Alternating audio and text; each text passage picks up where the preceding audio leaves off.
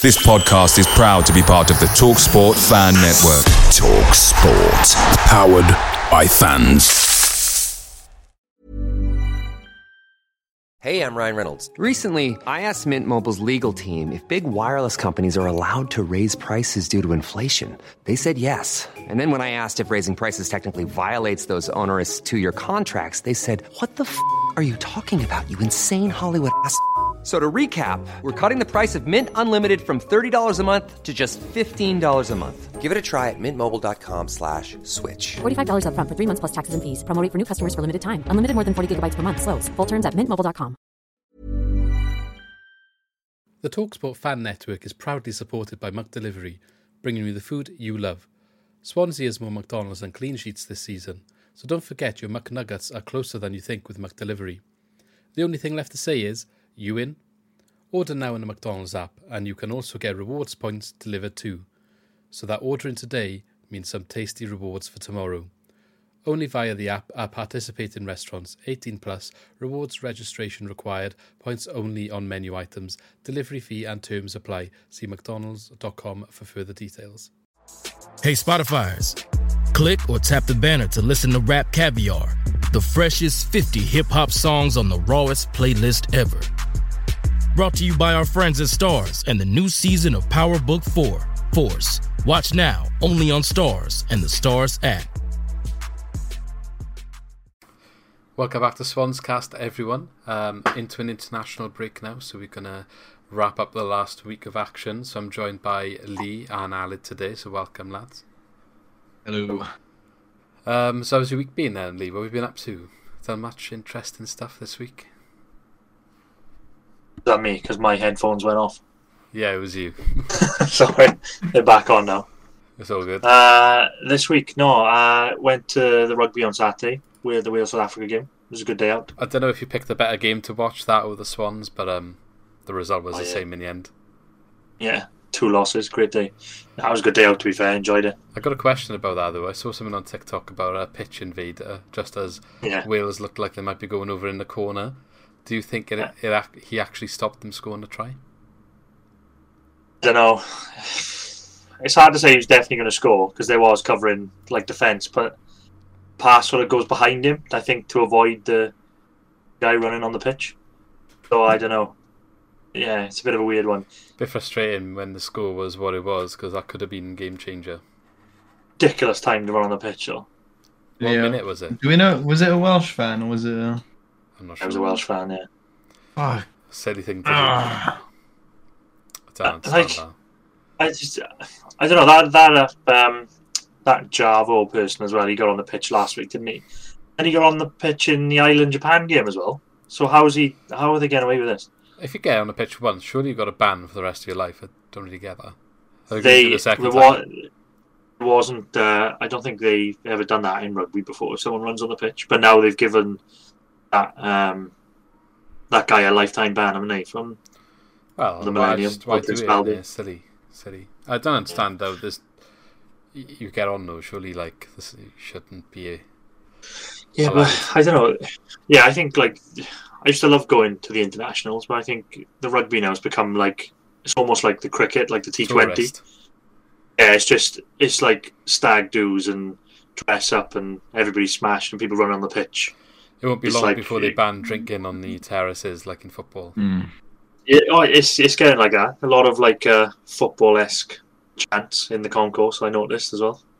Yeah, A It wasn't like that almost a- a few near like skirmishes between South African fans and Wales fans. as much as Well, It's it not like wasn't a- like that in the uh, New Zealand game, though. No, nothing to sing It about it was- against New Zealand. I've got nothing to say. Oh no, exactly. We were getting smacked. So yeah. Um, well, anthem was phenomenal though in uh, in, in against New Zealand. with the I'll put that out. with the internationals though, like they probably cost too much for a lot of, you know, the actual people who care about watching all the games. So then people, when they cost so much, you get a lot of people that just go as a one-off because it's a day out. Because you know it's an, Yeah. it's, it's oh Wales playing New Zealand and they cost, how much was the tickets for that? Eighty quid plus probably. 70 Yeah, I think it was a range to be fair. Yeah, I think it was a bit of a Yeah. range between. But yeah, so you go in as a bit of a day out, and then you don't really go to all of them, and then you just get a mixture of people going to all these different matches, and it's not really the people that are going to go on a proper. I mean, I think everyone enjoys it. Like everyone enjoys watching the rugby, but then It's different to someone enjoying watching the game and someone really invested in. Like you, you buy a season ticket because you're invested in your team. That's, you know, what you probably want to push in your team on. But obviously, the people behind any sports team and organisation want money, and that's what comes first. So Yeah, they make a killing. They must make an absolute Oh, killing. the- I calculated it. So against New Zealand, there were 75, well, mm, up to 75,000 fans or whatever. Like, it was meant to be sold out. And then I just calculated it on based on, you know, a 75 pound ticket. That's like five and a half mil just off ticket sales. Yeah, but for the but there was there was quite a lot of empty seats in the South Africa game in the sort of the top tier. Yeah, there were And quite a few in in the New Zealand one as well. But Never used Yeah. to get that though. Never used to get it. Like any Wales game, Six Nations, or especially like um, New Zealand, South Africa, Australia, those three in the Six Nations game, you could never you'd never see empty seats in the stadium. So I don't know whether it's the price people or might just still be worried know. after COVID. It could also be and COVID. that's what Yeah, yeah. And then you got the COVID pass Couple factors. situation. So it could be Yeah. a mixture of things, I think. But um, I just think it's early to say if it's people not interested. I think the price might have something to do with it, but they've been expensive for a while. So although people are a bit pushed for money a little bit more at the moment because of everything going on, so perhaps it is a contributing factor. And then the public transport on the way home, that's a nightmare, Oh. especially with COVID involved there. But don't even start. we're not here necessarily to do a rugby podcast, so uh, I wish that was a good conversation, kind of a bit off the whim. But Ale, that was your week been. uh, tiring to say the least. Um, Oh yeah, back in work done a lot. now, aren't you? So uh, yeah, up just early, working a load and uh, and uh, sleeping a lot, I guess. you get used to it. Back to the working life. grind. Well, welcome back Yeah. to like the reality. The reality, yeah. Come back, it sucks.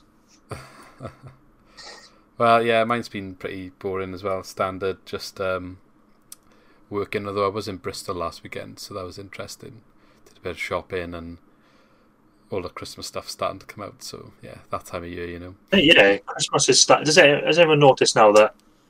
And I thought when I was younger, it was like you had Halloween and bonfire night. Then there was like a little bit of a gap before Christmas started. But now it's like Halloween, Christmas, straight away. I think it's been that for the last couple of years, but I thought this year it's been hmm. later in terms of stuff. You get a lot of obviously working in that industry myself, but like there's definitely a delay on what we would normally have with our Christmas product and when we were out shopping. Yeah. Because um, we go for my partner's birthday around well last weekend, so quite regular. We've been to Bristol. We usually go Bristol Bath, but um, we we always see Christmas stuff when we're there. But when we went this year, there was like shops that didn't have anything, or shops that were just setting up their Christmas sections. It was definitely a bit slower this year. But I guess that's down to all the delivery situation and Went like, into uh, like stock situations. Definitely, people are struggling, and shops are struggling to get what they need in. That's definitely real. It's, it's like that in work with us. So, yeah. I went into Cardiff on Friday, which was the fifth, which was bonfire night, and there was Christmas everywhere. Yeah, It's but it is everywhere, but it just doesn't seem as much as um, it would normally be. Like if you go in like John Lewis and like Deb, well, Debenhams isn't there anymore, but um, usually you'd have everything like all in front of you, all the decorations, but it just wasn't as big as what it normally is. I just noticed. So I think we went in. Uh, what's the other one? House of Fraser. And they didn't have anything. There was no Christmas there. Was You can see the gap where they'd started to build the sh- the Christmas stuff, and they had like two stands with gifts on it, and then like ten stands were empty, because obviously they were waiting for the stuff to come in. But yeah, Fair enough. sign of the times. Anyway, let's get to what we're actually here to talk about. So yeah, welcome back to Swans Cast. So it's your place for all Swansea City um, discussion, news, and you know we just talk about what's going on with the club. Uh, as a group of fans, obviously, all of our opinions. So we'd like to engage with you. So let us know in the comments what you think. Um, and don't forget to subscribe as well to keep up to date with everything we do. Or you can follow us and listen to our stuff on Spotify as well. So we've kind of gone down the route at the moment that we're doing like one weekly um, podcast and then sometimes we do extras here and there where we get time to do it. It kind of just works better with our work life uh, time span as well. So it's uh, a little bit more consistent stuff this way. Anyway, only one game to talk about this week. Um, obviously, as I said, we're heading into international break, so we played Bournemouth on the weekend. High flying Bournemouth, who top of the championship. I believe at the time of playing them, they were top by two points from Fulham. Only lost one game this season, which was against Preston the week before, which ultimately might have been quite a bad thing for us because I think quite often when you're on a long unbeaten run, maybe you can get complacent, but as soon as you lose that one game, you're a bit annoyed and you want to bounce back. And it seemed like that might have been the case this weekend as uh, Swansea went down 4 0 away to Bournemouth. So, what do you think of uh, initial thoughts on the match then, Al? Let's start with you this time. Ooh, making a change. Um, I mean, I only managed to really catch the highlights. To be honest, I couldn't find a place to watch it. But um, I I think from you know the live text and stuff, I feel like we were dominating possession up until the point where they sort of got that counter and scored, and then I think it sort of all went out of the window. Um, but I, yeah, I, I can't fully comment in a, in a way. Um, Yeah, I think we started strong from from the highlights that I saw, and the sort of counter attack. There was just a lot of space, and we went Well, I, one 0 I down. think I think we're all in the same boat really. Like it's quite difficult um, if you don't go to all the away matches. It's gone difficult again to watch them. I think, um, which is a bit frustrating. Uh, obviously, Yeah. with COVID, it was really good, and you could watch most of the games, and that was really nice. And I think now we've had that, it's even more frustrating. Now we can't have that again. Yeah. Obviously, money is behind it, sky's behind it. We've had conversations about it in the past, but it's got to be like I just. It's about time that football just modernized this um, sort of the way that it's watched. You've got all these things like in other sports, like DAZN is a big player now in like boxing and some other stuff they got going on. I think they're into F1 and they got a couple of other things going on there, where you just pay a monthly fee and you can like stream whatever you want, basically whatever they're showing. And I think that is the way to go. Somebody just needs to like do it for football. Yeah, I think it'll come in at some point, but like Amazon sort of broke a little bit into the market, didn't they? Because I like, I quite liked what they did when they've had their fixtures. They've just got like all Yeah. the streams of the games, which is quite good. But it just you can't get the monopoly of Sky at the moment unless the, unless that contract runs out. in The Premier League, Yeah. the EFL say open it up to other people. Uh, it just it's surely it's in the EFL's interest because they don't have they don't have that many games on TV now. The Premier League is everything's back to normal in a way. Obviously, under lockdowns and stuff and COVID, there was a lot more EFL games being shown because everyone was at home. They were changing all the time, so they had like in the Premier League in some stages they were trying to like do Friday, Saturday, Sunday, Monday to try and show more. And then as a result of that, we were getting more in EFL as well because the other gaps weren't taken up, and vice versa. Yeah. Um, but now obviously it's gone back to normal, more Premier League games, less EFL games. We get like one or two a week, is it? Or one or two a weekend on the telly. Yeah, you might get one on a Friday and one on a Saturday morning, maybe. Yeah, so I feel like can't they negotiate their own contract with someone that's going to offer more? Like, surely if you've got someone willing to pay them for the football, that's going to show more of the football, that's going to be better for all the clubs in the long term. But yeah, um, I think we've got a lot to say on that topic, but we'll, maybe we'll revisit it in a full podcast. Do a whole- time. Do a whole podcast on like Yeah. the TV situation because it does my head in. Yeah, just wanted to highlight it as because obviously Yeah. trying to talk about the game, but we can't necessarily watch it all as in depth as Yeah. what we want to every week when it's away. Saturday three o'clock is the worst. The Carabao Cup one does my head in. Like you cannot watch, you cannot watch a Carabao Cup game. Yeah. Like if the Can't. Swans played away a couple of times this season in the in the cup, you cannot watch that game Yeah. unless you go to it.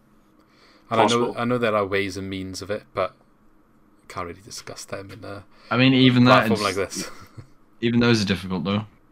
yeah, and require a fee, or you know, it's not necessarily hundred percent safe and secure, and you take your own risks, I guess. But yeah, but when I when I'm in work, I like to like be able to put my break at the right time and watch a lot of the match, but I just can't when it's this situation. But, But, peop but people are going to do it. Like I know it's risky, but people are going to do it when you can't you, you can't watch your team.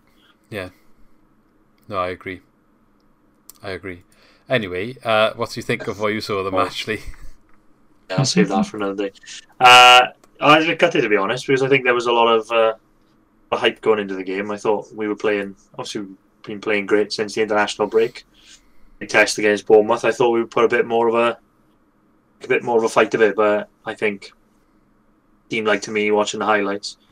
What like we played well up until we went one 0 down, and then um, a one 0 at half time is still in the game, and then I think they they score the second goal then, and we kind of just implode then. Um, What did you say last yeah, week? well, draw. I said. Uh huh. Said draw was miles off. But I mean, it was so it was a bit of there was almost there was almost a little bit of like expectation going into it because we've been playing so well. Yeah. But uh, yeah, Going back to last week, though, I think I think I said like we kind of earned a little bit of no pressure here in terms of if we do lose because of our form, um, and you don't really mind losing away at top of the league. If you're going to lose to someone, then that's the perfect team to lose to, isn't it? And away as well. Like one one team they've lost to this season, and they've played 17 matches, so it's not like we're the only team this has happened to. They've only drawn four others, so yeah, 12 wins. So yeah, it's not the end of the world at all. But I think you're right in terms of the game overall. It looked like we actually started the game better. Um, looking at the momentum graph Yeah. on Sofa Score as well, that does seem to back that up. Had a couple of chances, had a little bit of a penalty shot, which we'll discuss in a minute. But then when we go 1 0 down, which to be fair was a good um, goal worked from Bournemouth and a good finish from Dominic Solanke. Um, but again, we'll talk about that in detail in a second. I just I just feel like that fizzled us out of the game. And as much as we didn't concede another one in the first half, as soon as they got that second at the beginning of the second half, I feel like it was a little bit game over. Um, they were just comfortable then, did what they needed to do, and they got well on top then before 3 0 and just cruise control from there. But then we were making our own mistakes at that point and kind of made things worse for ourselves. But yeah, we'll get into it now. So start with a penalty shout if we go in from chron- chronological order. So I said we started the game quite well. Um, Ethan Laird is the culprit here. So we've already spoke last week about him and penalty shouts that he's not getting. There's been two or three before this week. Um, I think there was two in the last two games, and there was another one earlier on. But this one, again, is debatable. I know we've got Because we don't have. Steve, Steve Cooper and his refs in his Well, pocket. There's so okay, so what do you make of the incident then, Alid? Let's hear your opinion first.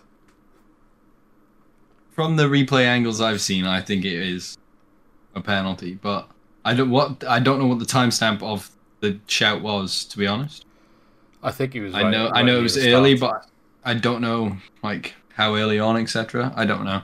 I mean, I think he definitely catches Laird. I don't know if it's a enough contact in a way, and Laird doesn't actually make any sort of fuss over it. He just sort of falls and just so you're lies saying it there. is a penalty, but then you're saying you I don't know if it's yeah. enough contact. Well, yeah, I, I mean, I don't know. That, that's the thing. Like, I'm very much on the fence with it. Um, okay, getting splinters on that fence. yeah, exactly. Go on then, Lee. I know your view, so maybe you can share. I, I, to be fair, when I watched the highlights on Sunday, um, I thought it was a pen all day. But then I just watched it back now before we've done the podcast, and I slow did slow mo and watched it, and I don't I don't think he gets touched. I watched it really slow. I think he sort of dangles his leg. He might have caught his back his leg. leg. himself, yeah, or something. He kind of leaves his leg dangling back to expecting contact. Maybe there's a there's a tiny bit, but I think I think he's he's trying to buy it. You're saying Um, Raheem Sterling special, weren't you? He's the he's the Sterling is the absolute best. They're leaving his leg dangling backwards and going down and making it look like he's got a pen. Um, Yeah. it was kind of that. Sim- I don't I don't put him in that bracket. Hey, well, I mean, they're from like- Manchester, you know, or the, or both from Manchester yeah. clubs, in there, so are not from. I don't think I don't I don't want to I don't want I don't want to like you know brand him with the uh, the same thing as, as Sterling, but Well, no, like, you've got to ask a question a little bit because we did have that discussion last week where we were saying he's not getting these shouts as he got a reputation. I didn't know much about Ethan Laird from before when he came here, so perhaps he does. I don't know, but you shouldn't be basing things on reputation anyway. Going to the previous ones, I think a couple of them, if not all, for me, should have been penalties, and I'm shocked how he hasn't got one so far. But then this one, I was the same as you actually, where thought it was. Now I've just done the closer inspection. We did it at the same time mm-hmm. As much as it's hard to see if there is contact and what the sort of contact it is, he does leave his leg trailing slowly. So there might be contact, but then has he gone looking for it? That's a question. But then the fact that we had to like go fifty percent slow mo speed to try and work out if there was contact, Yeah. I think you've got to kind of give the ref a benefit of the doubt there in real time. He's got a decision to make in real time. We're trying to slow it down and we still can't tell. So if you're not sure, then I guess you can't really give it. The other question that's been raised, because we did put the little clip of us talking about these penalty decisions last week on Twitter, and it was a bit of a conversation. So Alex from Send Him Off podcast did uh, mention basically he either goes down and they get a penalty, or if the referee deems it not to be penalty when he's going down, then he has to have deemed it to be a dive, and he should be booked for simulation. So you can't see how neither is happening. Um, and that kind of makes sense, but then I think for all the other previous incidents, and yeah, I think definitely, and even for this one. But I guess if the referee thinks I'm just not sure, that's probably why he's done neither. Yeah, again, I think. Well, I think I think he's got it right. To be fair, I think Yeah. he got the decision right. But the only problem is, you say like the ref shouldn't go on reputation.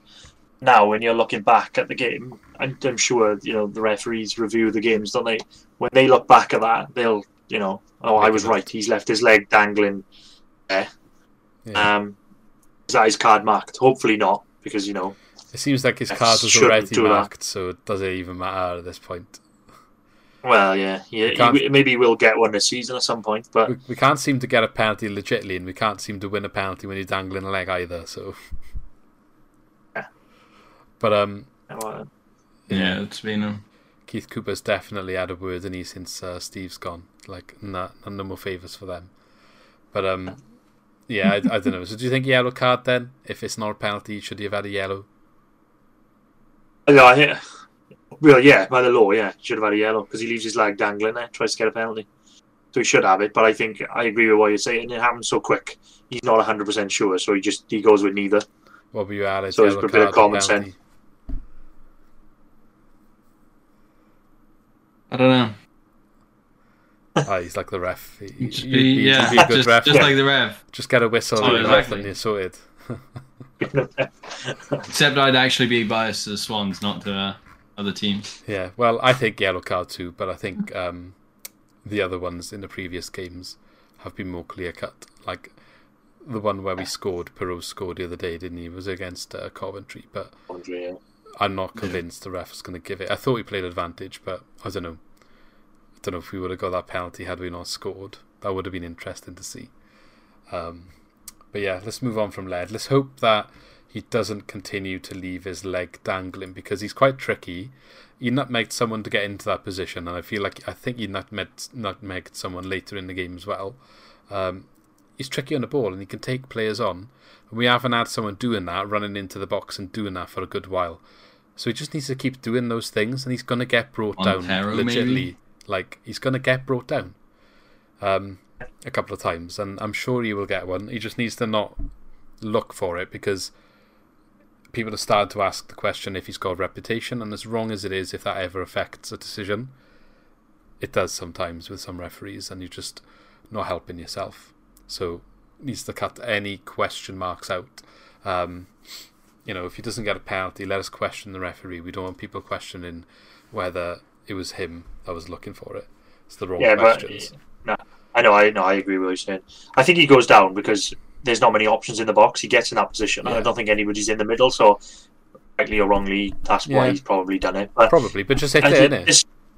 This, this is where the game is. This is where the game is wrong. I am 99% sure. If that is Salah, yes, that pen. Or Ronaldo, perhaps. Or, or no, maybe not Yes, that Ronaldo. Sometimes Ronaldo is, uh, he doesn't always get him, does he? I think yeah, he's. But I, am I'm pretty sure if like Salah or even Sterling, maybe they'll probably get it. Yeah, maybe. Maybe. Mm. Big team. Big team players uh, always tend to get the favourable decisions, perhaps. But anyway, let's move on. Um, speaking of Laird, I think we stay on him, but not for a different reason, going into the first goal. So I'll get your views on what happened, but I'll start off here and say I think Bournemouth have done a little bit of their homework. Um, I think you might have mentioned it last week, Lee, where it said they would exploit that flank. I don't necessarily think they exploited Laird though. Obviously, he's pushed up, but when you look at the start of this move, he is there in a defensive position. Uh, defending against someone up on the right, but they pass infield and then just launch the ball forward to the like the gap. But for me, the problem is Bennett behind Laird rather than Laird himself pushing on, because if you're going to have someone that's pushed so far up the field, Bennett is not the quickest person then to be leaving exposed one v one versus the wingers, and a team that likes to play wide and has a bit of pace out wide and creates a lot of chances from wide, which Bournemouth do, and Kirk from uh, the Bournemouth channel uh, that you know we featured on last week was saying that most of their stuff is from down the left. That's where they like to get their chances from. That's where this Yeah. gap is. That's where Bennett is, and I feel like that's where we got exposed. He's one v one. The player's like basically on the line, and as soon as he gets past Bennett, Bennett cannot recover. Yeah. Well, yeah, I will take a little bit of credit for that because I did say it last week, didn't I? So you're, And saying- you're saying that they, they they're sharing the uh, our podcast with the managers. And, Well, maybe. Yeah, obviously Scott Parker watches as well. So cheers, Scott, if you're listening.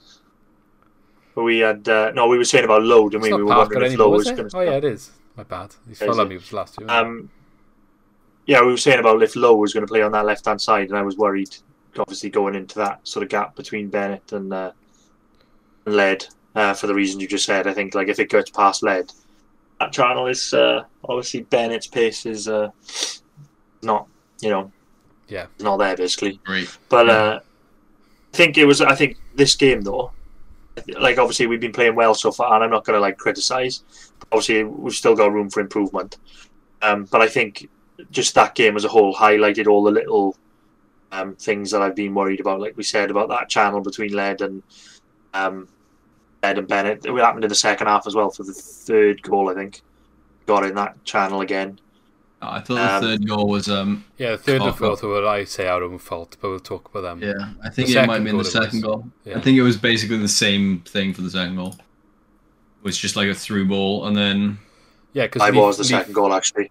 Leif Davis it was, wasn't it? But he's playing on the uh, the left. He's left back rather than. Um, It's it's those two exactly. Bennett tries to play it to Laird, and the fullback gets in front of Laird, and he's right down Yeah. that channel in, and then he cross it in. Um, But, like, Jaidon Anthony also score. had a chance at some point after the first goal, which was another Yeah. through ball between the in the in the channel. yeah, but like the point, the point that sticks out for me is like I said about them isolating Bennett and that gap down the left. Um, but it's not even their winger that's doing it. So that shows me that they're targeting that area because it was Billing who got the assist.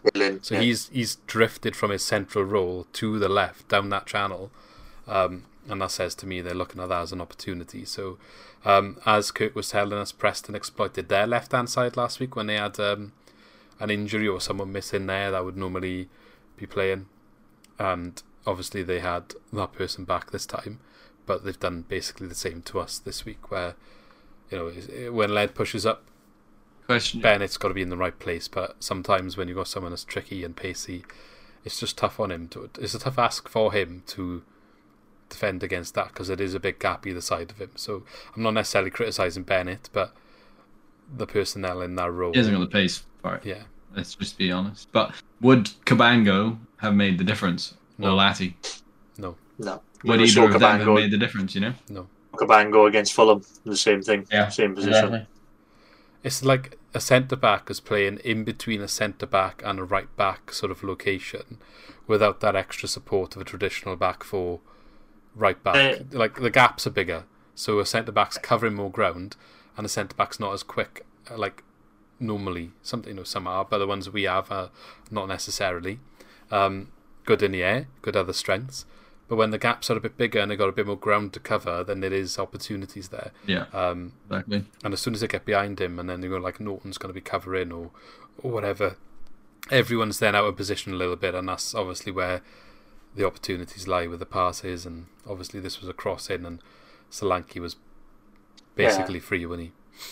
Strange because like Bennett is essentially playing right back, like you said. Because what we've noticed in the last couple of weeks is whoever's playing in that deep role, it's been Downes or it's been Korey Smith when he's been injured.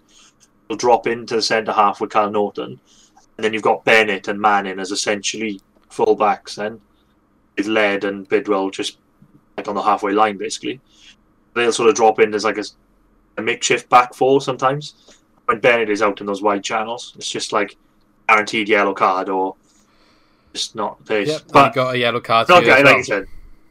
Yeah, classic. I don't want to. Yeah, like you said, I don't want to criticize him too much because he has been class. I think the last couple of weeks, I think he's settled into that role, but I think he was exposed on Saturday. I think it's always going to be a target. Um, and again, that doesn't necessarily mean we're criticising Bennett because at the end of the day, he's at the tail end of his career and he's not the quickest, and that is what it is. You can't you can't criticise someone for being a bit slower than another player, but he's been asked to go in a, spa- a place where those things are going to be exploited, and you know whether Martin needs to. What does that at say about? I mean, What does that say about the other centre halves that we've got though? That we're playing Bennett at the tail end of his career because he clearly doesn't trust Cabango, Rhys Williams, and Latibeaudiere.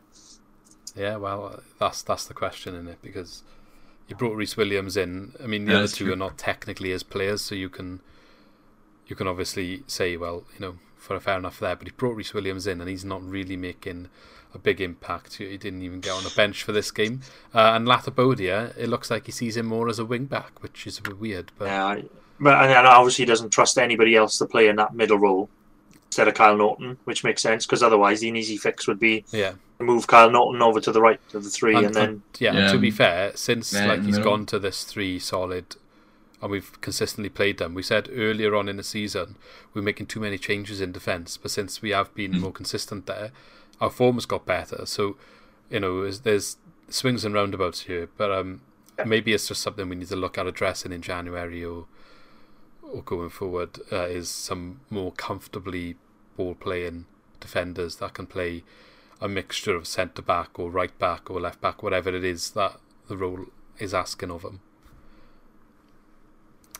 Um, but yeah, Bennett, you know, not to criticise him, just he's been asked to do a difficult job, and some teams can exploit him more than others. But obviously, we're playing top of the league. Bournemouth are flying, and yeah, they exploited it. Okay, it's not the end of the world, but it is what it is there. So going to the second goal, I think it's probably goal of the game. Um, so Leif Davis, uh, I, I didn't see all of the build up for this one, but basically Leif Davis is another cross, and Dominic Solanke, like on the inside near post, is just doing an overhead kick and puts it in. Good finish. it's uh, yeah, it's Uh, um I don't think it was an overhead. was it like a? It was like it was like a half volley into the into the near post. kind of on the side. It was a good yeah, finish. okay, not quite a bicey kick, but like his foot was well in the air and goes above his Yeah. head, just in I the side, think like uh, like, It was Rou- like a Rou- half Rou- volley, like what Routledge did a few years back against West Brom. not quite as Similar. special. But I think, I think 'cause it it was, was on like- the near post that caught the keeper off guard. Yeah, Yeah. it, it did. good. I think it was. I think it was a great finish. To be fair, Yeah. the cross, it was Oh, a great yeah, finish. well- but I mean, I think in the build-up, we lose the ball, don't we? Um, yeah, it, Downes tries Bennett to go tries to to- lead. yeah. Bennett Bennett tries tries to go lead, and then it just goes. It just goes. Um, it, I think Bennett puts in a challenge, and then it drops to. It goes up in the air and drops to a Bournemouth player, and then he plays someone down the wing, and then it's just a played square across the box, and it's like a half volley in, Yeah. into uh, who's it, Solanke, I think. Yeah, so this came just after half time, so that's when we went 2 0 down. Um, and, and that is what it is then. I think the game at that point was difficult to come back from. 1 0 still in it. And we did have, um, we didn't mention it, but in the first half, there was a couple of chances for us, which I know I'm backtracking a bit now, but it's important, I think, that we highlight these because we haven't really talked about anything we done bar our. The penalty incident, but um, Cham had a shot from outside the box, but it was quite tame and went straight to the keeper um, after getting a bit of space in the middle of the park there and also Piroe, I think it was. He had a shot from outside the box too on target where maybe he should have played Paterson in, who was running through into the box. Um, but you know, Piroe's full of confidence. He's striker wants to score goals and hits it with his uh, left foot, and yeah, it is saved again. But can't blame him for having a go. It's easy to blame him when you lose 4 0, but at that point, I think he was entitled to have an effort and he was on target. So, otherwise, there wasn't too much to talk about. I think Piroe had another effort later on in the game where he makes himself a bit of space, moves it from left to right, back to his left, and has a shot. But again, easily saved from the, from the keeper, that one. But yeah, 2 0 down. Um, I think, like I said, the game difficult to come back from at that point the, the the last two goals from Bournemouth, one of them 64th minute, the other one right at the end in the 90th plus four. Both of them for me are our own fault. Um, the 3 0 one then, Jaidon Anthony. So Matt Grimes actually gives the ball away in the centre of the park, but I think it's easy here to criticise him and say, oh yeah, he's given the ball away, he's done a bad pass. But if you look at the bigger picture, what's going on here? I think Ben. Hamer. I think. Yeah. Yeah, so you can say Hamer. Hamer plays in Yeah. the ball, but there's nowhere for Grimes to pass to. Um, so the situation is you've got Hamer with the ball, plays it to Grimes as he's being charged down by Bournemouth player. Grimes is picking up the ball with a player behind him, obviously charging him down. So he's he's uh, facing his own goal. He can't turn because the player's quite tight to him. He's got to play a first time pass. But then you've got Bennett who's marked on the left, and you've got Naughton who has got a player running towards him, knowing he's the only option on the right. So Grimes is playing a first time pass to Naughton. It wasn't like pinpoint pass, but it wasn't a bad pass either. That it was coming to Naughton. It's just because Naughton's running onto the ball from our goal, and the Bournemouth player's running onto the the ball from you know towards our goal. He gets to the ball first, essentially. Um, but he doesn't have another option unless he just kicks it out, perhaps for a throw in or a corner, just to not concede possession. But I, I mean, think, Naughton was beaten to to the ball. Should yeah, exactly. no, I'm on about uh, Grimes go back now. to the keeper. Oh, should right, go back yeah. to the keeper, really. Yeah, but the keeper's Go back to marked. the keeper. The keeper's marked. Like so, I think it's Solanke cuts the pass off as soon Yeah. as keep, the keeper's played the ball. Yeah, Um, he doesn't really have an option. To be fair, not many options there. Yeah, so I, I, what I was going to say is I think Hamer here is, should see the bigger picture and just get rid of the ball. And you said Yeah. about us playing about at the back when it's not necessary. Sometimes you're 2 0 down, and I'm I don't want to criticise it because it's worked. You know, we're getting better at doing it. But when you're 2 0 down, Bournemouth are obviously like cruising at this point. They're just limiting the options, and then we're giving the ball away, and it's cost us there sometimes. And he has been quite good at doing it a lot, picking the right decision, just clearing it. But here, I think yeah, you got this one wrong. I Let's gotta say, to the- no. I, I feel like after this third goal, though, we feel like we've lost our heads a bit as well. Um, like you can just see the sort of desperate passes and stuff like that coming after that, and it's just mistake after mistake. Um, and they had another good chance like straight after that, where I think Manning clears the ball, or the Hamer plays the ball to Manning. Manning tries to play a ball to Whittaker, and then steps up and the ball the Bournemouth player just plays it back over Manning's head.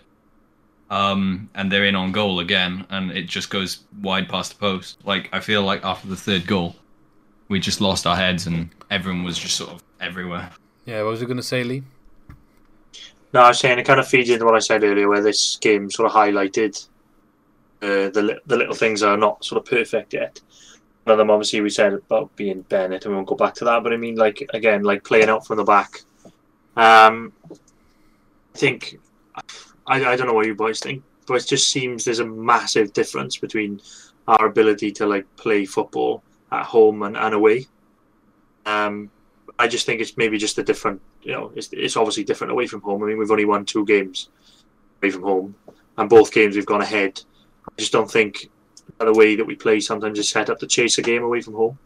In that situation, like 2 0 down, like you said, oh, messing about there at the back. I'd go as far as to say I think the way the way that we set up to play, you can't chase the game anyway. It doesn't matter away or home. It's just at home, teams generally sit back a bit more and allow us to have the ball more, and it's worked out Exactly, quite well yeah. for us. But when we go away, and they don't necessarily sit back as much, and they challenge us a bit more, and then we go behind, and then we can't get back into it. But if we go behind at home, it's the same story quite often. That Yeah, exactly. break them yeah. down. That's what I was getting at. I think, Yeah. yeah. that's what I was getting at. I think when you go away, especially when you go away to teams at the top of the league who, like, you know, they, they'd expect him to win the game at home, probably press us a bit more aggressively.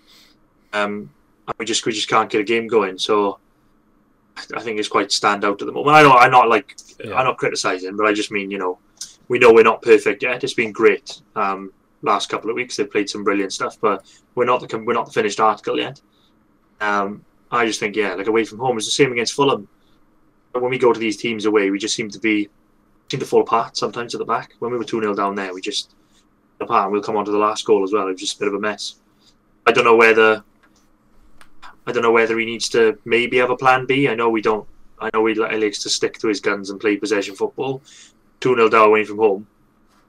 You're just not. You're not going to come back playing that football. I think that's always been a historic trait of any manager that wants to play this passing football for Swansea. They just don't like to change to a plan B. And I don't mean like you know bring on five centre halves and start pumping the ball forward, but just maybe get a bit more direct. Maybe put extra bodies in the middle of the field and just go a bit Not more. called Cardiff League. Oh, I know, God, I wouldn't go that far. But I would maybe suggest go to a back four and try a four-three-three, perhaps, because you could still play the same way in that formation, but perhaps you offer a more steady back line, and there's no reason why you can't play Led as right winger. and what I'm saying is, if you were like, say for example, you are two 0 down with half hour to go in a playoff final, well, what are you what are you going to do? You're going to just keep Yeah, passing the you- ball ball around the back, or you're going to you're going to have to chase the game. Yeah. But yeah, look, it'll be Yeah, so it see might, how. might be a bit harsh because it might be a bit harsh because that's where we are at the moment. I mean, Yeah, like you said, I expect us to lose to Bournemouth and Fulham away at the moment. So you know, it's things that will get sorted. I'm sure. yeah, and let's not forget we did beat West Brom was the other one, perhaps at home. Exactly. So Yeah. uh, margins, but there's obviously tweaks needed away. Got a good win, uh, win at Coventry. Looked a bit better, but again, this is a different level. But you gotta you gotta work to the level where you can compete, compete with the best if you want to get back to the Premier League. So that's the level where we have got to judge it. And I'm sure we we all we all said mid-table finish this year is what we expect. So we're not expecting that overnight, but obviously highlighting where perhaps improvements need to be looked at, being made going forward. Anyway, the fourth goal, you did just touch on it. Again, our own downfall. Uh, Manning, I think this was for me. Yeah. Just Yeah, um, you're in the cent- you're in 100%. in the penalty box, and he tries to dribble it out of the penalty box basically, and just runs into the Bournemouth player. He literally turns the way the Bournemouth player is tackling him. And the commentary was like, "Oh, he's dribbled the wrong way." It's like, well, just don't dribble it there. Just don't dribble it when you're literally in the penalty box with no one covering behind you. Just don't do it. Like that's surely rule number one. Yeah, get rid of it there. I was Let's actually it, I like think playing just- five-a-side last night, and they were doing the same thing. So that like the goalie passed it out to the guy on the edge of the box, and he tries to go on a run, and the striker just sticks, sticks his foot out, gets the ball, and he's just one-on-one with the keeper. It's like, why are you trying to dribble past when you're last man? Just don't do it. Your player or Yeah, our player, oh god, and they did it like five times in the match as well. It was like, remind me not to come play for you. anyway, it's not my team. just saying. Oh, okay. But um, yeah, what do you make of this goalie? Yeah, not really much to say on that. To be fair, it's just like you said, I just in that position, just get rid of it. Trying to dribble out from there, it's just not going to work. But maybe three 0 down, he's just kind of like, you know, screw it. We'll just try this and see what happens. Yeah, see what happens. We See wouldn't have done that if we goals. were you know, defending a lead. Yeah, perhaps, But- perhaps. Bennett gets in a block and then the ball falls straight to Manning. Why he doesn't just go and hoof it? I will. I, I just don't Yeah, understand. it's the 94th Yes, minute as well. Just finish the game 3 0 in there at that point. Just taking a risk. He has he has the space and the opportunity just to just to hoof it. Yeah, well, I just don't. A bit of a bad decision making there. Perhaps it was one of Manning's not so impressive games, and perhaps that's an area where he's maybe under a bit of pressure when not everything's going your way, your team's behind, you're up against a good opposition. Maybe he's not the most calm and collective person on the ball there, um, but that's an area he needs to maybe work on. So, but again, we're in a Yeah. championship, and you, I guess, you expect that sort of stuff from players who are at this level. Uh, but yeah, Manning should be doing better there. There is one silver lining though, because it was Jamal Lowe that dispossessed him. But luckily, he played the ball He didn't uh, score. across, and Jaidon I was scored. uh, I was thinking that about five minutes ago. I was like, oh my god, Lowe Yeah. didn't score against us. He had an opportunity earlier on in the game, and obviously he made the assist here. So, um, Hamer but- saved that that chance. Though, yeah, he didn't did. Yeah, yeah. Um, Well so yeah, Hamer. we said the Swansea curse was broken because Di Cornell didn't score against us last week or whatever it was, two weeks ago. Um, yeah, it's broken. Jamal Lowe didn't score, so Uh, yeah. Just saving it all up for when Cooper comes to Forest. yeah. Well, they haven't got any players, have they? Yeah, but well, it'll Yeah. be uh, MK 90th minute penalty. Well, they've uh, their form's gone a bit Oh, downhill a bit God. lately. touch touch touch wood, Lee, because let's hope that doesn't happen. Sheffield, yeah, um, they've uh, not won in the last three. Anyway, we'll talk about uh, that in a minute. Just want to touch on the subs before we finish on this game. So, Fulton obviously missing again. Um, it's got to be. Oh yeah, I I'd forgotten like- to be honest. I've literally forgotten about Fulton now. Unfortunately, I think he's a good player, but I, I obviously he's not even included in any squad at the moment. I've forgotten about him. But I would have li- like in that game, he would have been perhaps good to come off the bench and have a bit of grit. to like yeah, but just they, go and get into yeah, it. well, this is what I mean. Like two 0 down, or, or you know even one 0 down away from home. Bring Fulton on to start winning some ball in Ah. the midfield, where we're like, I don't know, yeah, find something different. But Well, he, he obviously doesn't like him. Korey Smith comes on and Liam Walsh comes on in midfield. So Korey Smith for Downes and Walsh for and Cham. So Walsh plays a little bit ahead then by the look of that sup, unless Smith went up when Walsh came on. I'm not sure. Um, but yeah, I don't see like what Fulton can't do that Smith does better. I don't know. I mean, obviously the manager's preference. I'm not saying Smith is better or worse, but to be so more, much more involved, I just don't see it myself. Um, Smith's had good games this season. I just I felt there was a place for Fulton, but obviously it looks like it looks like his time is perhaps going to be up unless some massive change happens in the next couple of weeks. It's weird though. As far as I'm aware, the nobody's addressed the Fulton thing. I don't, I don't No, know if captained them against Brighton as well. Yeah, but nobody sort of like asked him about it. Like where you know where is he? I think it's just accepted that. I think he was I mean- asked like, "Is he injured?" And he was like, "No, he's not injured," and that was it. Oh, great. And that was a couple of weeks ago. Here's- So, sorry, going back to what you were saying about subs. 66th, 67th minute subs, Smith and Whittaker on. I feel like he's tried to go. Maybe he's thought, oh yeah, let's go a little bit more attacking. Take Downes off because he's obviously like playing that sweeperish role, I guess. I think he is trying to Um, go more attacking. and I- then- I, reckon And Walsh on If for Whit- Ntcham. Wait, oh, sorry, uh, Whittaker on for Bidwell, but. Put Eh, the Whittaker as wing back. Yeah, I don't think the Smith sub's attacking at all. That's just a like for like replacement. Obviously, Downes hadn't started since he'd been injured. This was the first one, so I feel like that probably would have happened regardless. And as for the Whittaker one, I think he did mention after the game uh, midweek that there would be changes for this game. However, there was only it was only Downes that was a change in the starting lineup. So I think Bidwell perhaps tiredness comes in there, and he probably would have gone off. And depending on the scoreline, if it was tighter, I think Latibeaudiere would have come on. But just because we were behind at that point, 3 0, I think it was 3 0 at that point. Yeah, 3 0 at that point. yeah, it was. That's probably why he's gone and risked putting Whittaker there, just because, like, what have we got to lose at that point? But guaranteed, if we were 1 0 down or 1 all or 0 0, that would have been Latibeaudiere coming on. 100%. Which you, know, you can't really criticise that, that's fine. He wants to keep a point, perhaps, or whatever. But 3 0 down, yeah, that's why Whittaker's come on there. In wing, wing back, because obviously it's a bit of a weird. Uh, I've never seen him there before, or at least not often. Um, and Walsh again, I guess, and Cham, he's still been said a couple of times coming up to fitness. Although, perhaps he would have put Cullen on. Bit, bit surprised at that. Cullen was already on. No, he wasn't. Cullen didn't come No, on. he didn't come on. Yeah, it wasn't. Oh, sorry. No, I'm like, yeah, I'm looking at it wrong. Sorry, sorry. looking at the so- uh, list wrong. and he thought I was looking at the subs list instead of the. Uh, Yeah, maybe I think, uh, rested Cham, perhaps thinking he was game over. I don't know. I'd have, yeah, I would have brought Cullen on as well. Maybe him and Whittaker just get some, I don't know, try something. But I don't think Cullen can do right at the moment because uh, still see on Twitter sometimes Cullen getting stick. I don't know what the agenda is. He doesn't even play. He could have gone two up top, perhaps, put Paterson behind him and see what happens there. But yeah, it is it is what it is there. Nice to see Whittaker get minutes, I guess, but um, I don't think he did a great deal. But then, if he's at wing back, then that's not his position either. So maybe can't go exactly. too hard on him there. But yeah, so look, two losses in the period between the international breaks, with the other four games wins, four or We would three. have taken that. Is it four or three? Uh, It was four, wasn't it? Who did we have before West Brom? it was Come on, Cardiff, West Brom, Oh, so it was three wins then.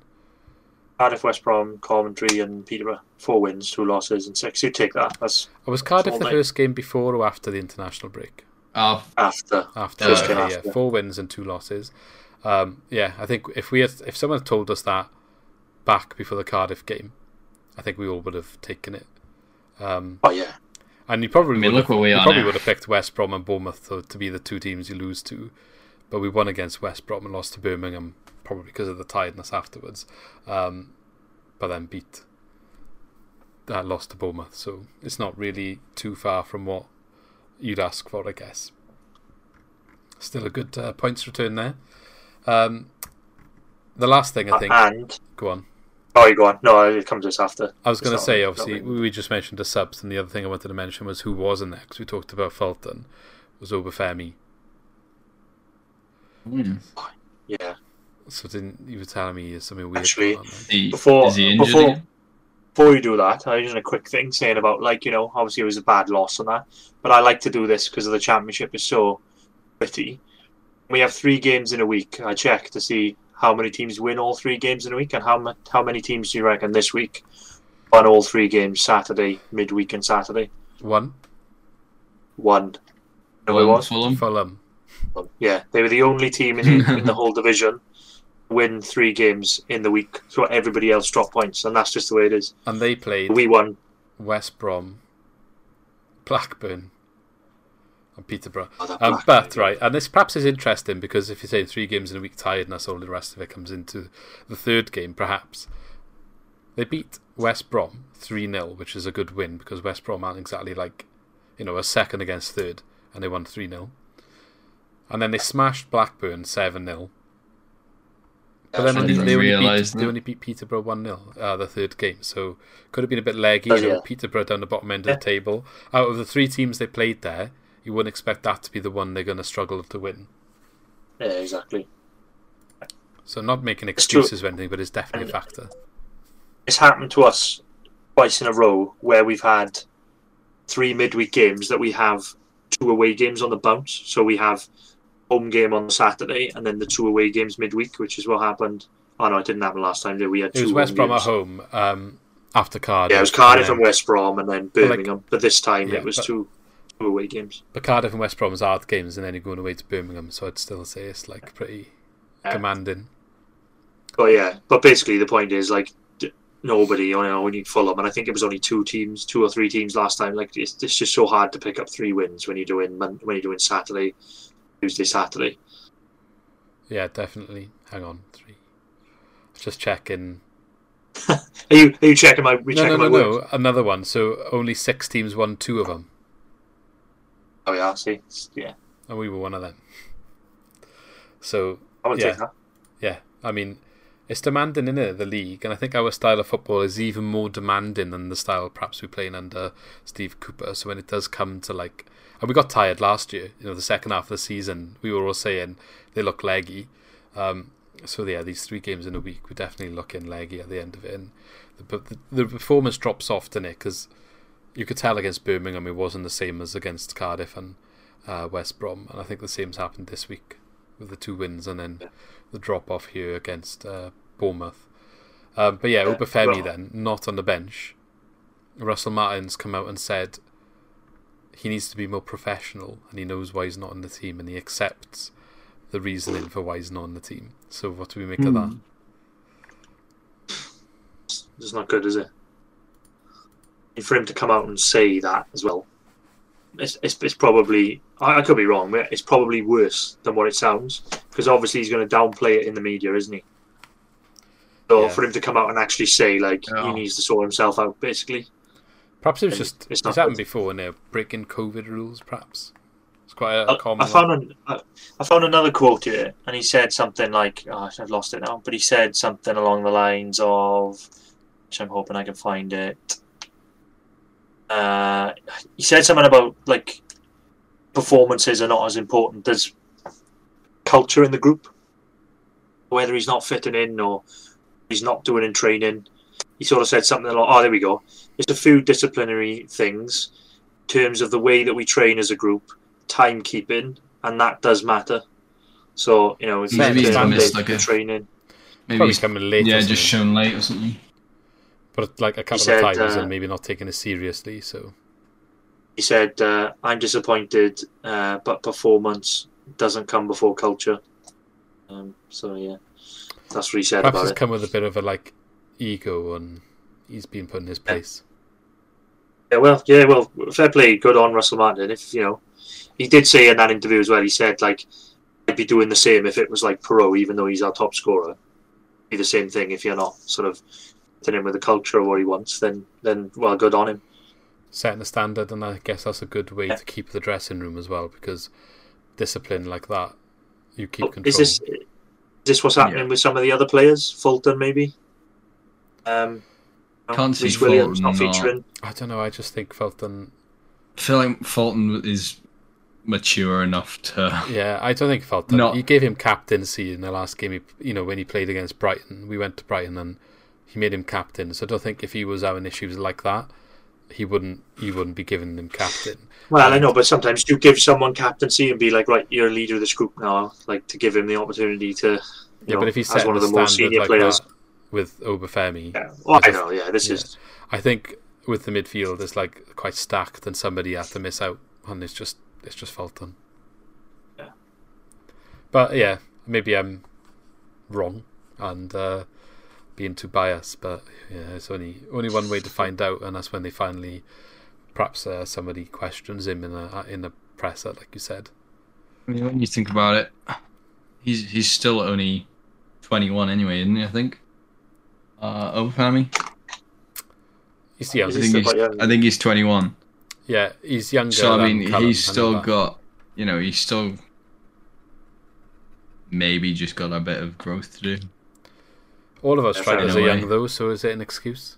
Like Cullen's the oldest, you just wouldn't think that, and Yeah, that's true. You'd probably think Piroe. Piroe is. Uh, 22 pro.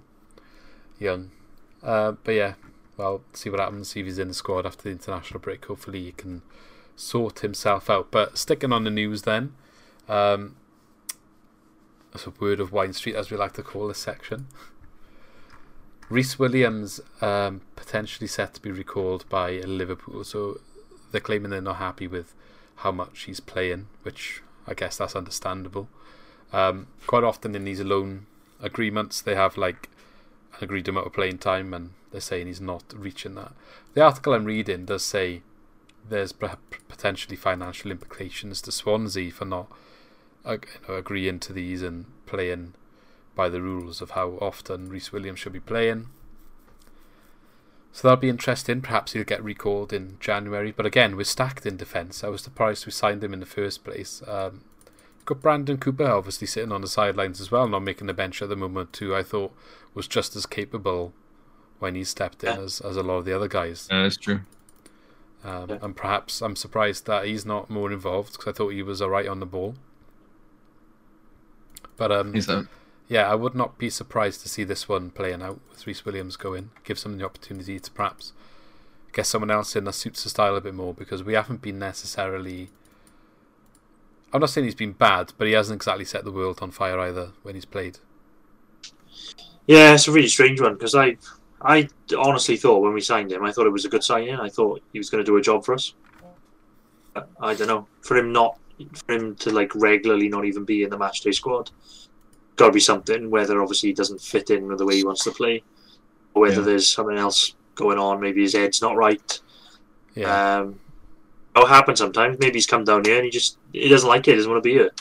So yeah, perhaps he's just not could it be that, could not be. So we'll see. Well, or yeah. something, and just not not like that sort of thing can have an effect on your performance if you're not comfortable and you're not happy in your surroundings and you don't have your family and friends around and you're just not necessarily going to play your best game then. So Yeah. yeah, Let's be fair. How old is he? He's twenty. Imagine Yeah, when young. like when you're twenty and you go and live away and on your own, you know, and trying to play football. And I, I don't know. But these things do come into play. But uh, I don't know. It is a bit of a strange one. I wouldn't. I wouldn't be surprised if he does go back in January. Though. yeah, maybe we can strengthen with it. Uh, you say, like you said, we we are stacked in defense, which we are, but I don't feel like, I don't know. I feel like we need someone, sort of.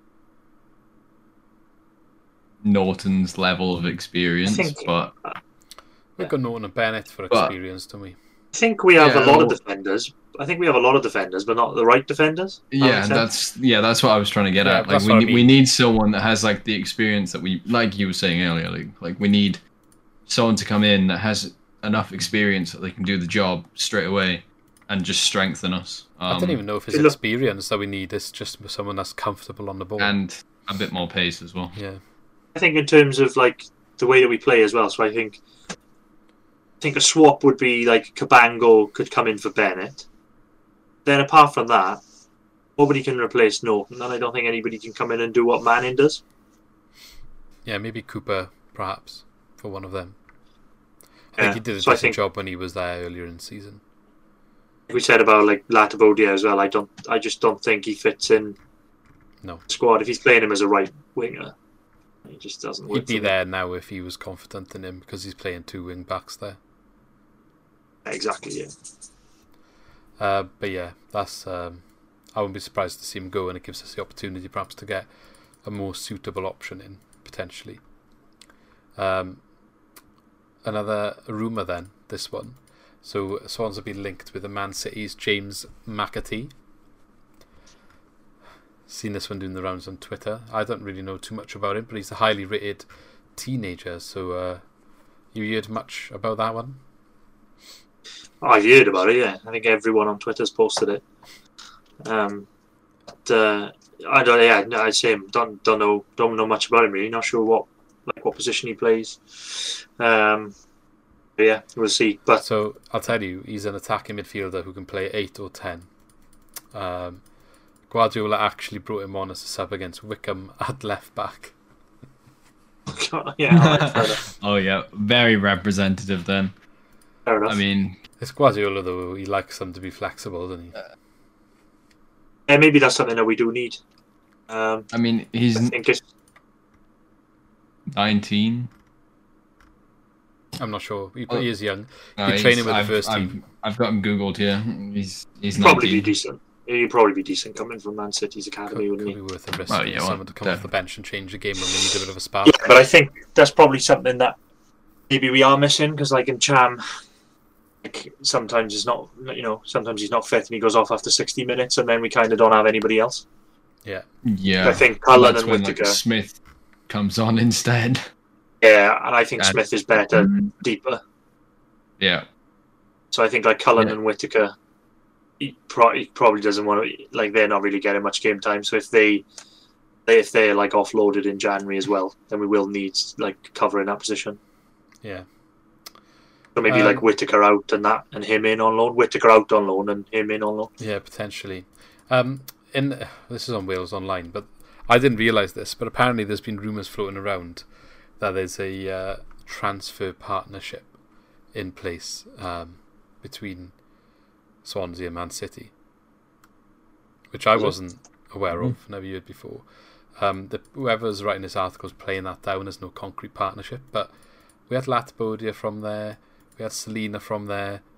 Uh, well, not directly, was it? Um, no, it was actually. We did get Selena from Man City, didn't he? He had a loan at um, Ipswich. I think he was on loan at Ipswich, and then we bought him from yeah, Man so we City. had Selena Yeah. from there. We um, and if we have this one now, we've been linked with one or two as well that didn't come off. So perhaps there is like some good connections between the two clubs. And that's not necessarily a bad thing now, the way that we're playing, especially at the moment.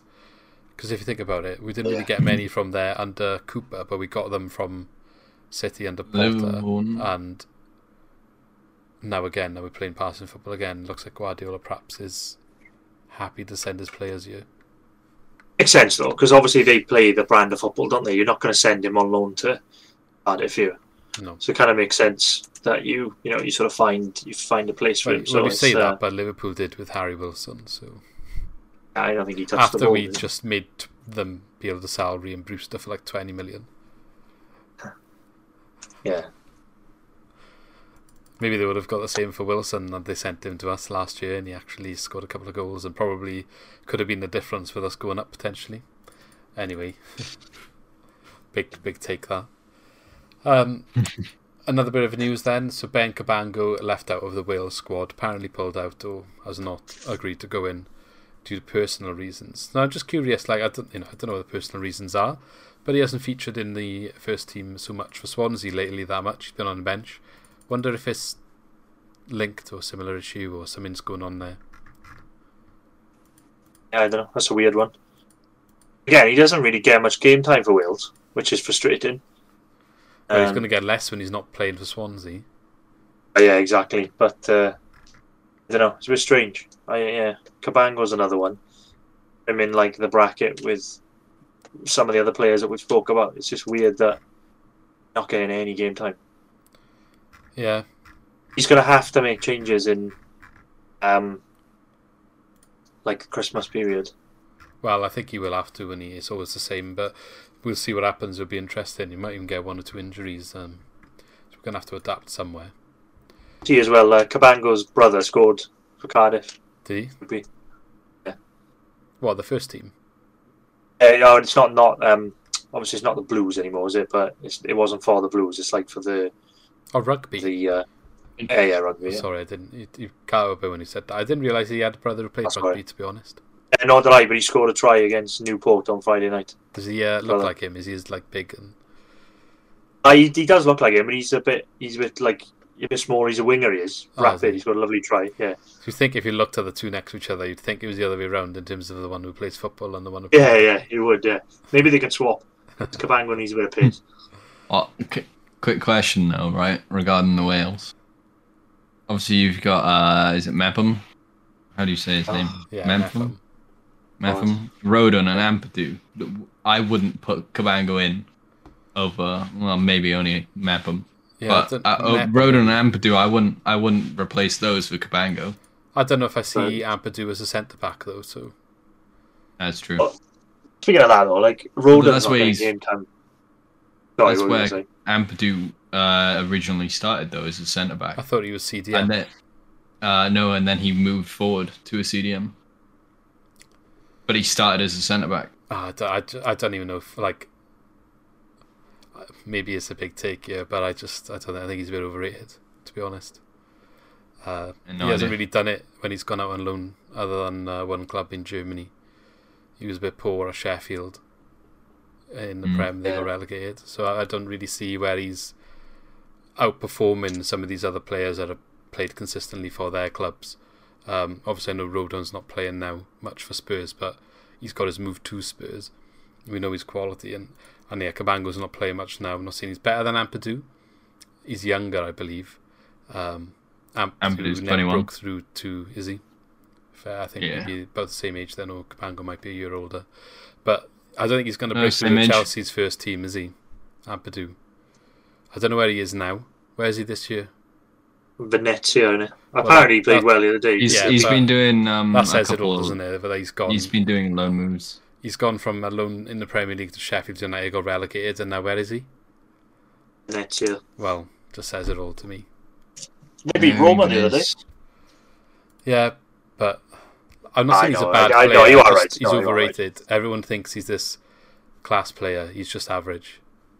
He is just average. He's a good look for Wales. He's a good player because the Wales squad is at that level. So for Wales, he's good, but um, he's nothing like you know the level of Ramsey or Bale or you know our stars. I wouldn't say he's in that category at all, just because he's a Chelsea player. He's not going to be a Chelsea player in a couple of years. He's going to be somewhere lower half of the Premier League, higher half of the Championship, somewhere like that. Same as Mepham, same as Cabango. That's what he is for me. That's what I love. I agree. But yeah, um, I, I mean, let us know in the comments if you disagree. Maybe that's a bit of a hot take, but yeah, I just, I, I just haven't seen. You could prove me wrong. I just haven't seen it yet, to be honest. Um, the last bit of news then, not so much big news as it was maybe yesterday or the day before, but Russell Martin has been linked with the Norwich job. Obviously, Daniel Farke got sacked after they beat Brentford on Saturday, which I'll talk about that in a second. But he was installed as second favourite. I think he was eight to one or something at the time. Um, Lampard, Frank Lampard, has been odds on ever since the odds come out. He's been favourite, so there must be something going on there. Maybe talks or whatever. But I had people messaging me like Cardiff fan in work, like, "Oh my god, he's been linked. Do you think he's going to go with this, that, the other?" I just don't. I just can't see it. I think the only reason he's on that list, it happens to us all the time. Past player. He's a past player from Norwich who's now a manager. We get that all the time. Even like when the manager gets sacked, sometimes you scroll down far enough and Roberto Martinez and Brendan Rodgers are there and you just know they ain't coming. Um, Yeah. Gary Monk is usually Yeah. there somewhere near the top for the first couple of days and then he goes down. Um, I just think, yeah, he obviously had a decent start, but I just can't see Russell Martin leaving now. He's only been in this job like three, four months. Um, and the other thing, the fact that Norwich sacked Farke basically as soon as the game finished, when they just beat Brentford, says to me they'd already made that decision before kickoff. Um, and we're going into an international break, so it was obviously pre-planned planned in my it. view because it didn't Yeah. matter what the result was. They won the game and then they sacked him. So I think they've already nearly got someone lined up. They know they've got a bit of a break now for this guy to come in and have a bit more time with the squad before their next match. So I think that was a pre-planned move, and they must have they must have someone in mind. And the fact that Lampard is such low odds, maybe it's going to be him. At the time of recording, obviously there's been no announcement of who their boss is, but it might not be Lampard. I just don't think it will be Russell Martin, and he has now moved down to eighteen to one in the um, betting. So Uh, You're right. I I, don't think yeah. see Martin. Yeah, he used to don't play for them. Martin. It was an obvious sort of choice, isn't it? To yeah, put him in as one of the favourites. But I uh, can you imagine? Ah, it's- wow, I'd be devastated. I don't know what we would do in that, in that situation. Oh yeah, I just yeah. Curtis worried. back in. He's retired, manager. didn't he? Yeah, I know, but Yeah, Yeah, don't I, but, but but again, it's just going to be the same scenario all the time. Anytime someone gets sacked, the Swans manager is linked. That it's the same for the last four years. since we've been relegated. You wait till uh, Potter goes somewhere from Brighton now. This is this is the way I, I, I screamed about this last year, and it just threw my head in. Like every job that came up, even when we had Cooper, obviously a different style of football, but it was linked with every job that came up. Going every on hindsight now, though. Going on hindsight now, maybe Cooper's agent was doing that because he obviously wanted to go. And but- like no nobody nobody else seems to get linked. Like you've got um, Yeah, never seen Farke linked Thomas for a job. but Thomas Frank for years was was was was they hailed him for Brentford. Obviously, he was a good manager in the championship. He was never linked to another job, even close. No. And every Swans manager, just Yeah. eh, like any job that comes up now, they're linked to move away. Um, I don't know. Maybe it's just the way the club is run, and they're able to do it with less resources than other clubs, and the way they play football makes sense. But yeah, it does just really does my head in. Yeah, it is a bit annoying. honestly, like if if like Martin's trajectory goes the way it is going, can you see him being here more than two years? No, not unless we go up. Yeah, but If he's not taken this two years. summer, he has to go up next year, or he's gone. Not sacked, gone, but someone will take him. I think I think if this was in the summer, Farke got sacked. I think it'd be a different story. If he'd had a year with us and we've done well, If you'd come and then Norwich had come down to the championship without a manager, I think it might be. it A would have different been an interesting one whether he would go for somewhere he's played before, or whether you would like to continue a project Oh. that he started. I'm not sure though. Would he? Like, yeah, that's that's the thing. Like with the way, you know, he he's he's made indents and like what inroads. Like Yeah, but we've been burned before, Ali. Just So think far. of Martin Oh, How yeah, Lewis long? know. How, how long was he at? Uh, how long was he at uh, MK Dons? Wasn't it? How long was he? Well, Yeah, but- one and a half years. Swans Also- over over the Dons. That's, Just had a that's real- just upper league, in it. If Norwich came down in the same league, you'd think he'd go in there because decent money and past allegiances. But if uh, I just had a real shock thought as well, you say about Brighton. If Potter goes somewhere, he's from Brighton, isn't he? Russell Martin. He lives in Brighton, I think. Called a Just- just. Just just putting that out there. Not to They don't want to continue the Potter way of playing, and oh well, it worked. It worked last time we took someone from Swansea. Oh, local lad as well, bargain. yeah, let's not Let's think about not. that. Let's hope Potter never That's leaves. cheerful. Cheerful. Um, Keep keep Brighton at the top of the league, Potter. yeah, well, no, that's going to make him get snapped up by someone. Well, it, Needs to go Oh. mid-table. On uh, managers though, but yeah, there was loads sacked this week. Farke went. Smith went from Warnock. Villa. Warnock from Middlesbrough. They replaced him already, Yeah. innit? It's Wilder. Yeah, I think um, I think they jumped the gun, Middlesbrough. I think I think maybe Cardiff were looking at Wilder. Who, who else got sacked? Someone else in the championship, didn't? Oh, I'm not sure. Or, or no, Norwich maybe Norwich and, and Villa. But I think Wilder was in the mix, so I think they got rid of um, uh, Warnock and brought Wilder in before anybody else did. I don't know if Cardiff could have afforded him. No, I they wouldn't have afforded him, but I afforded him. But I think he probably thought maybe they were on the edge of, of maybe Someone else Warnock, snapping him up. They thought yeah. We've got to do it now because we want Wilder. Because he they sacked him on the Saturday after the game, and Wilder was in on Sunday morning. I morning. don't even think Middlesbrough done that bad. Like two wins in the last five and a draw, and then two losses. But they're, No. they're one point They're behind. not us. even that bad. Yeah, exactly. They're, they're that well. They're in 14. Well, they were challenging playoffs, and they look like they're slipping back to mid-table, which is perhaps what happened last year as well. So perhaps they're just like, ah, yeah, I don't know. Needs to do better, but could have jumped the gun. Yeah, Did Warnock get fired or did he leave? got fired. I think. Hmm. Well, if you bring in a, they brought a manager in well quick, so he must have been fired. You don't leave and then replace him that quick. Yeah. Anyway, looking at the table, it's Bournemouth are now top on forty points, uh, followed by Fulham thirty-eight. So they look like looks like a two-horse race, perhaps for the league. Early days to say it, but there's an eight-point gap separating Bournemouth and West Brom in third. Um, it just seems to be opening up week by week at the moment. Looking at the goals scored as well, those two are leagues ahead of the rest of the league. Uh, Swansea are in 12th position, 23 points. We are currently three points off QPR in sixth place. So it's only a win away from the playoffs still. Had we have beaten Bournemouth yesterday, depending on the goal difference, probably would have been in there, but um, we didn't, so we're not in there. But yeah, uh, Well, other interesting. Also, Go on. so I was going to say also three points off like 18th. Who we are? Yeah, yeah. Mental. That's- No, that's ridiculous how close it is, Four you points know. off 18th. Well, two points off points, 18th. two points off 17th. I was discussing this last week actually with a friend. It's crazy the fact that, you know, there is what, four points between 16th and 6th. Yeah, it's crazy. Um, And got- that like that is just ridiculous. the bottom teams How close maybe it were is. looking like getting adrift, but Hull picked up a win. Barnsley picked up a win. They were playing each other, weren't they, as well? So Hull actually beat Barnsley, which is a bit of a kick up for Barnsley. Cardiff picked up a win. They were in the relegation zone at one point last weekend, but they came back from 1 0 down against Huddersfield and basically scored in the with the last header of the game. I was going to say kick of the game, but scored two headers again. um, there's an interesting stat That about. Cardiff as well. They have not scored a goal in the first half all season. Good start. Uh, Peterborough. How many have they know. conceded in the first half?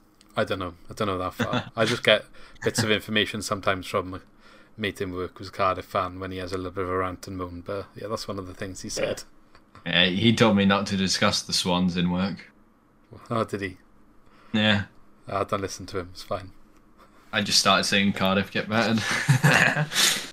Yeah, I bet he Yeah, I loved think that. uh, they they're on big changes at the moment. I think all their high earners from the Premier League are out of contract at the end of this summer. Uh, Kieffer will be gone as well. so I think yeah, they are bringing some young players through now. I into Good I for think they've Wales, got, that is, and about time they started doing that. To be fair, yeah, they got a good couple of youngsters that came on. I think someone came on and assisted both the Kieffer Moore goals, a young Welsh player. Can't remember his name, but uh, they've Um, been forced into it because they have no money. yeah, it's not not looking great for them, is it? Financially, although I think there's some positive news in that the Sala saga.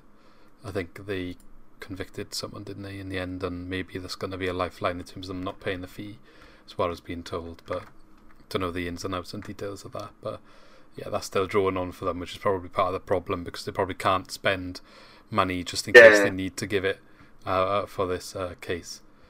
But yeah, the, looking Yeah. at the just looking another the Cardiff game, you saying um, but the assists, I Davis. Uh, yeah, Try to see who Isaak Davies. Isaak Davies, yeah, that's the one. Young Welsh lad, is he? Yeah, twenty years old. Be Yeah. be good for Wales. So.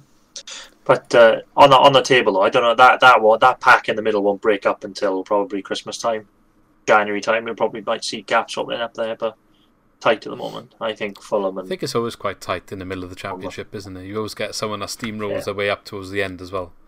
Sneaks into like Barnsley last year, isn't it? yeah, the yeah, I think team. Fulham.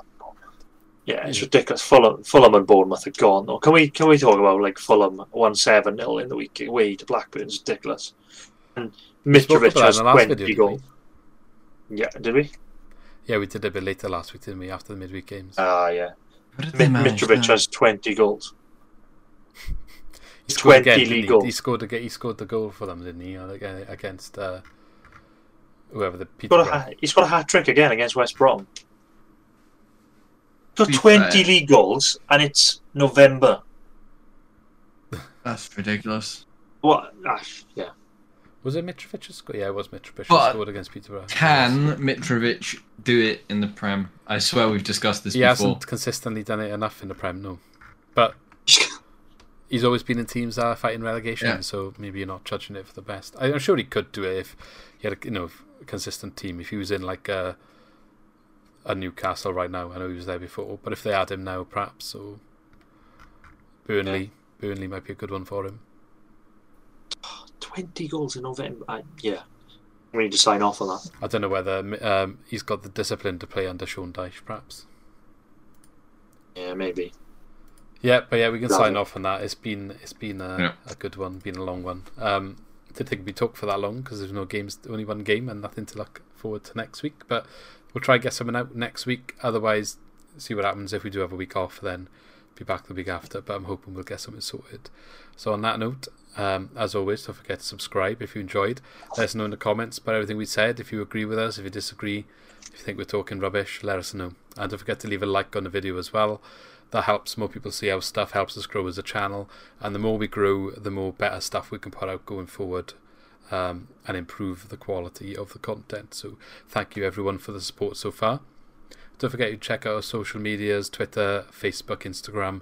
Uh, basically, type in Swanscast to Swanscast Media and you'll find us. Twitter is our most active. Um, and yeah, check us. Well, use our code for FanHub as well if you want to predict uh, your team every week with us. And you get a chance of winning some free tickets as well if you come top of the fan leaderboard every month. So it's always good to get involved there for free. So um, on that note, cheers Lee, cheers Alid for coming, and we shall see you in the next ones. Yeah, You cheers. See you in the next one. Sports Social Podcast Network. The match has just finished and you're on your way home.